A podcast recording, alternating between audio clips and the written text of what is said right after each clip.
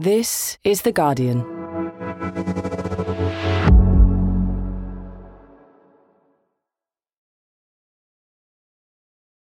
Hello, Jonathan Freedland here. We're going to run this week's episode of Politics Weekly America here for you. But please, if you enjoy the show, make sure to search for Politics Weekly America on Apple, Spotify, wherever you get your podcasts, and then hit that subscribe button. And you need to do that even if you already subscribe to Politics Weekly UK. I'll be there with all the news from Washington every Friday. Thanks so much. Welcome to Politics Weekly America. I'm Jonathan Freedland. The war in Ukraine is obviously devastating for that country, but it is reverberating around the world. The United States matters particularly because it is still the leading Western power. So, how will the war in Ukraine shape the political dialogue in the United States? And perhaps more important, how will the political divisions on this question in the US shape the conduct of the war. To discuss all this, I wanted to speak to Alexander Vindman. He's not only a retired US Army Lieutenant Colonel, but also the former Director for European Affairs for the United States National Security Council, the NSC, which sits inside the White House, who many say was the decisive factor in the impeachment of Donald Trump first time around back in 2019. It was Alexander Vindman who was on that now notorious phone call between Donald Trump and his Ukrainian counterpart, Volodymyr Zelensky. It was in that call where Donald Trump asked the Ukrainian leader to investigate the man Trump knew was going to be his rival in the 2020 election, namely Joe Biden. In that call, Donald Trump was putting the squeeze on the Ukrainian leader, asking him to dig up dirt on Biden, and in return, he promised he would release military aid that had already been approved by Congress for Ukraine, military aid that would have helped it defend itself against Russia. In choosing to testify before Congress about what he had heard on that call, Lieutenant Colonel Vindman faced the wrath of a Trump administration that he says was hell bent on getting revenge. But for him, this was also very personal because Lieutenant Colonel Vindman was born in Ukraine when it was still part of the Soviet Union. He moved with his family to New York when he was a toddler. So I began by asking him how it felt watching events unfold in his native country these last few days. I think in a way it's awakened something that I didn't even know was there. I left as a toddler and I grew up in the United States, so my thoughts are always uh, first with U.S. security and what this catastrophe means this war between the largest country in the world and the largest country in Europe and how that could drag in the United States. But I also have walked these streets, uh, Kharkiv, which is being devastated, and Kiev, constantly under attack, and I feel um, sorrow for for the people there. But uh, on a kind of a human level, I also feel bad for the Russian soldiers. They they've been sent into the meat grinder by their leadership, their callous leadership, with little understanding of what they were going into. Uh, that's the kind of government that the Russian people have been subjected to for for too long. I think a lot of people will be struck hearing that you have empathy for the Russian conscripts as well as for those uh, Ukrainians who are currently under fire. Jonathan, I, I got to say something though. I'll tell you, uh, you know, I'm a military officer. I served for 20 years, and as much sorrow as I feel for the Russian soldiers, the more successful Ukraine is, the more su- successful Ukrainian military is in destroying the Russian armed forces with the loss of life on the R- Russian side, the quicker this comes to an end. And that's what's that's what's necessary. No, that's understood. And just before we leave this part of it, in terms of family, do you still have family in Ukraine? And if so, are you in touch with them? Do you know how they're doing and where they are? I really don't have uh, much in the way of family. I, every time I go back there, I make it out to see my uh, mother. She passed away when, we were toddlers. She wasn't. She died of cancer before we fled as refugees. And my grandmother. Um, and I try to hunt down my uh, grandfather's uh, gravestones. I have friends there. I mean, I, I right now I'm in, in, steady contact with with some folks, uh, including you know former cabinet officials from from Ukraine that I've built relationships with since serving in the White House. And so the roots there are tenuous, but I still, there's a connection to that uh, country. And, as you've explained, a lot of your connection with the country partly came through your work in, in as a policy expert and in the capacity that you served as Director for European Affairs for the United States National Security Council on the NSC. In that role, you were part of the American delegation present at the inauguration of the man who is now hailed around the world as a hero, and that is President Volodymyr Zelensky. Just give us a sense from because you're one of the few people who had, you know, close up contact with him. I don't know if you spoke to him yourself, but just what you made of him back then, and whether you had any hint, any inkling that this man had it in him to be what he is now, which is a wartime leader who's won the admiration of the world. Yeah, I think I did. Uh, I'll say that you know I, I um, had to at times question my uh, faith in him. He had a trying tenure initially, and part of that is because of the Ukraine scandal that made Ukraine uh, and Zelensky radioactive.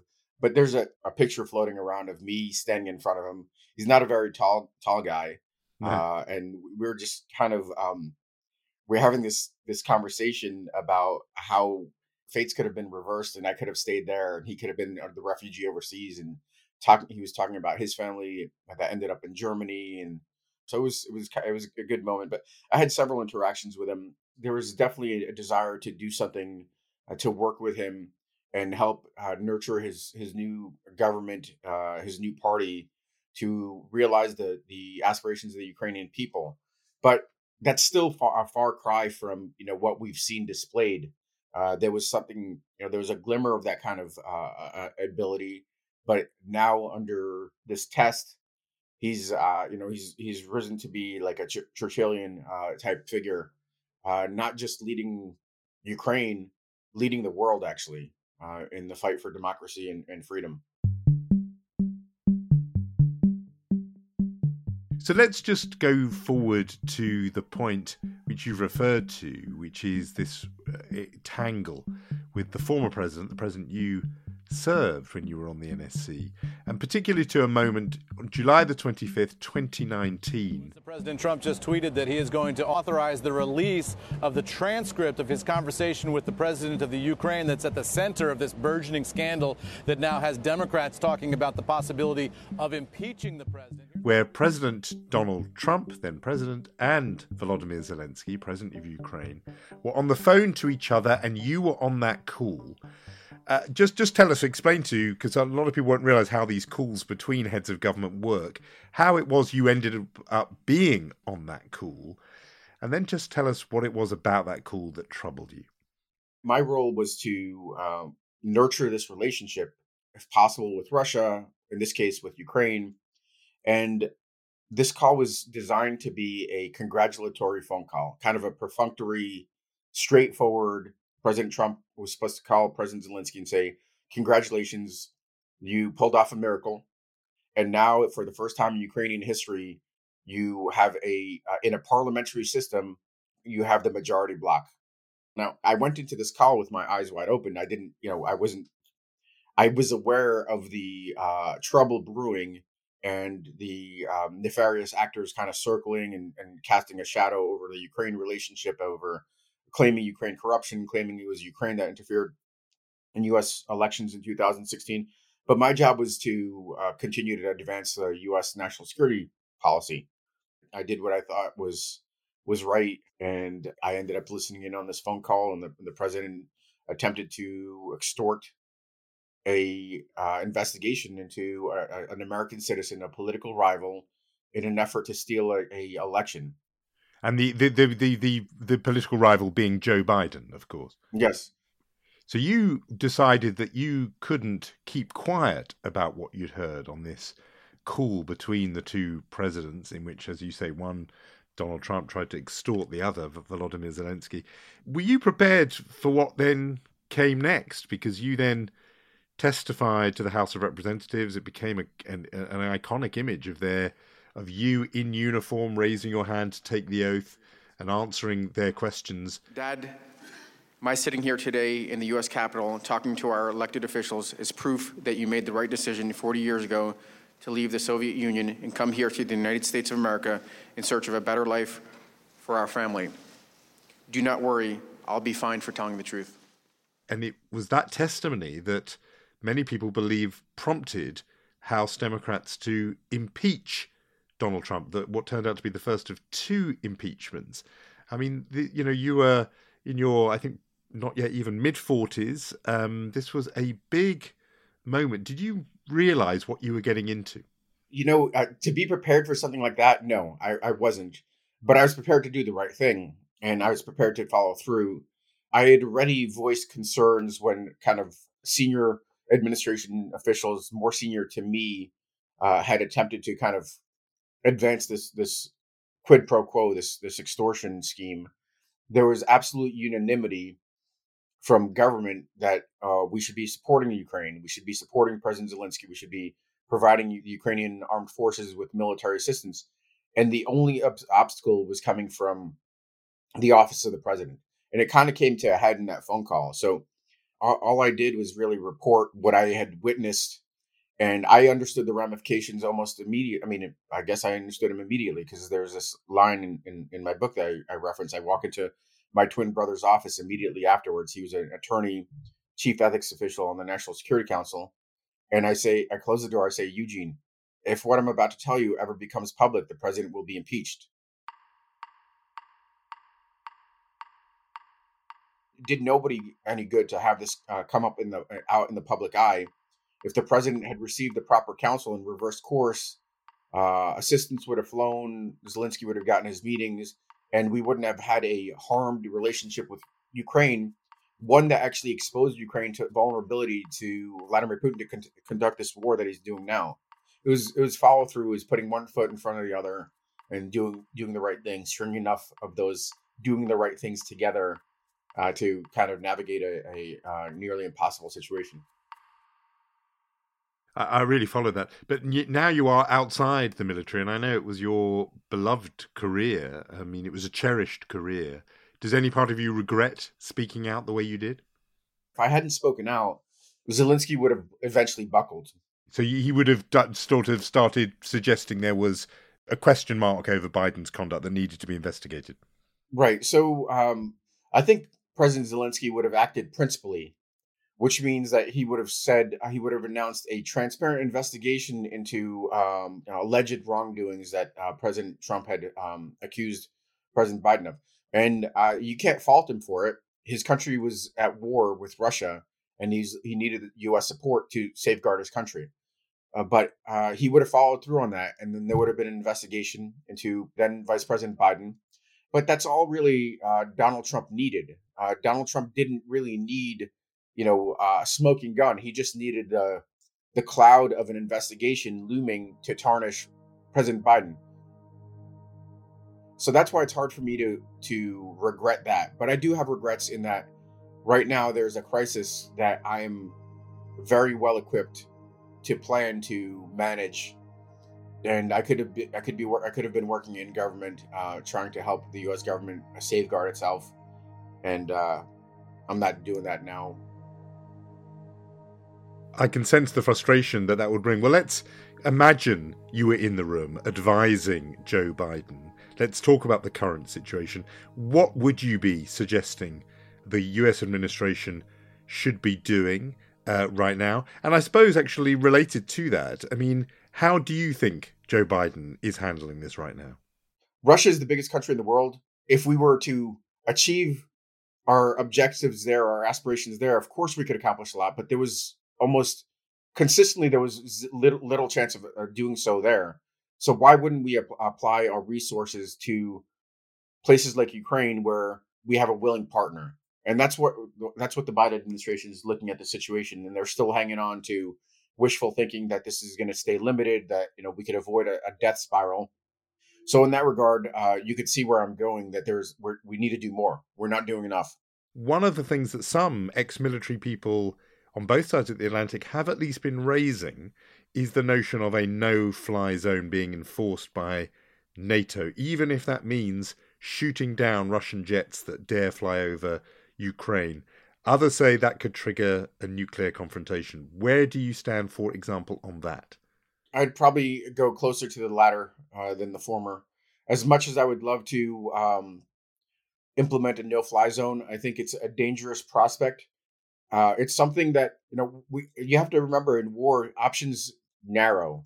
All those things that we could have announced beforehand, we could have announced a provision of more lethal aid. We could have given the things to Ukraine like coastal defense cruise missiles to warn off these ships that are now looming off off the coast of Odessa. We could have uh, provided more advanced capabilities. But now in war, when you do that, the risks are higher. And a no no fly zone, I think, would be uh, escalatory, and it may even be unnecessary because Ukraine is managing rather rather well on its own.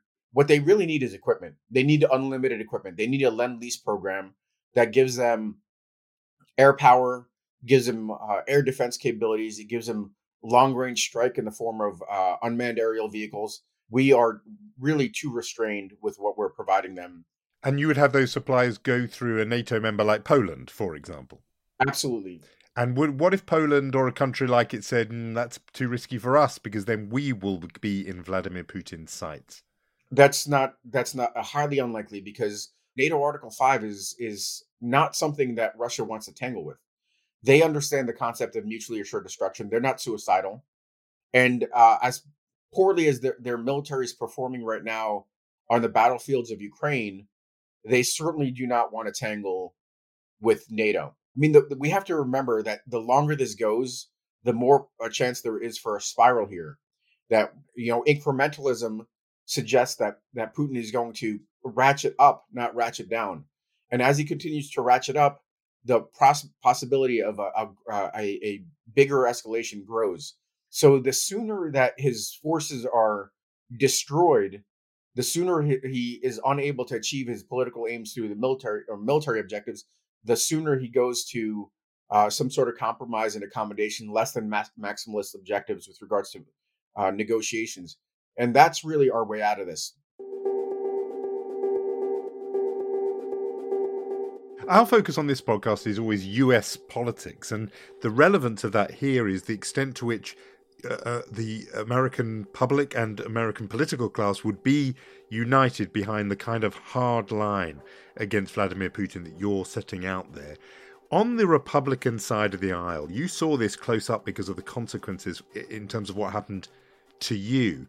But you see now a Republican movement that contains elements, at least, that are, well, in some cases, not condemning of Vladimir Putin, in some cases, actually cheering him on. Uh, and I'm just wondering what you make of that. Just to, I mean, I'll give you a couple of examples, but famously, Tucker Carlson on Fox News did a monologue just a few days ago saying, Has Putin ever called me a racist? Has he threatened to get me fired for disagreeing with him? Does he dogs? Is he trying to snuff out Christianity? No, in other words, is Vladimir Putin really my enemy? said Tucker Carlson. And you've got Donald Trump himself praising him for being savvy. What do you make of that? It's half of the American political uh, uh, you know sphere, the Republican Party, and it's got this element running through it. Well, uh, this is going to sound a little uh, facetious and, and maybe a, a pointed, but Jonathan, I think your your information is dated, and I'll explain uh, why I say that. I, I enjoy the opportunity to punch back on Tucker Carlson, you know, just about uh, probably more than anybody else. Same thing with Donald Trump, and they are going to have to bear the costs of their cheerleading for for Vladimir Putin in the days and hours leading up to this catastrophe, not just uh, a humanitarian catastrophe for the Ukrainian people, but a potential catastrophe for U.S. national security, and they're going to pay for that. What you have in the hours and days after the war started is a 180 degree reversal, and Donald Trump in the in the first day or two still, uh, you know, said something positive about uh, Putin, but now he's gone uh, uh, in the exact opposite direction, and so is Tucker, Tucker Carlson. Uh, right now, I guess my my urgency, and I spoke uh, publicly about this a couple times, is to uh, get unity around support to Ukraine and set politics aside at least temporarily for this urgent U.S. national security interest. there'll be a time, and that time is not too far off, in the coming months when the when the situation starts to ease a bit in Ukraine, where those Republicans will lie in the hole they dug for themselves. Yeah, I mean, the I take your point about the reversal. I suppose m- my question was whether if you've got people there in senior positions whose opposition to Putin is so thin and skin deep and sudden, what kind of basis does that give President Biden for acting strongly when one party is actually only very recently a convert to the cause of taking on Putinism? I would say that there were uh, the, the, the support for Putin was thin. The Republican Party has uh, uh traditionally been the bulwark against uh, kind of authoritarianism but uh, for political expediency, either out of enticement of getting support from Trump or accolades from Trump, or fear of being uh, denounced, they supported Putin against their, you know, their better angels. So I think that's that's true, but um, there might be some truth to that. But I think political expediency now demands that they try to start digging digging themselves out of this hole and converge around support for Ukraine we always ask our guests on the podcast a what else question, something uh, a bit different. Uh, this week, the House committee investigating the January the 6th uh, attack on the US Capitol, January 6, 2021. Uh, this week, they issued a major filing claiming that they believed, or setting out their belief, that Donald Trump violated a whole slew of federal laws in order to overturn the 2020 election, including obstructing Congress, defrauding the United States. It's quite a serious development saying that the former president violated the law to overturn uh, the election. What do you make of that? That's um, important. And the follow through on that from the Justice Department is going to be critically important. I think part of the reason, just like Vladimir Putin has acted with impunity, unaccountable to anyone, I think Donald Trump has also been emboldened by the Republican Party over the uh, past five years and throughout his uh, adult life as a corrupt businessman that didn't really held, get held accountable because he it was too hard or you know he didn't people didn't want to be subject to legal retaliation whatever the case might be it's accountability that's that keeps our system working properly and this is a step towards accountability you know i, I right now I'm, I'm, frankly laser focused on on uh, my my core competency, which is uh, national security and, and foreign policy. But this is a good development. Lieutenant Colonel Alexander Vindman, thanks so much for joining me on the podcast. Thanks, Jonathan. And that is all from me for this week. There'll be a link to Alexander Vindman's book, Here Right Matters, on today's episode description on the Guardian website. Now, I know I sound like a bit of a broken record, but another reminder that if you're enjoying the show, do search for Politics Weekly America wherever you get your podcasts. You need to do that even if you subscribe to the Politics Weekly UK feed. You need to have a look for Politics Weekly America wherever you get your podcasts. And once you've found us, do hit subscribe. But for now, it is goodbye. The producer is Danielle Stevens, the executive producer, Maz Ebtehaj. I'm Jonathan Freedland, and thanks, as always, for listening.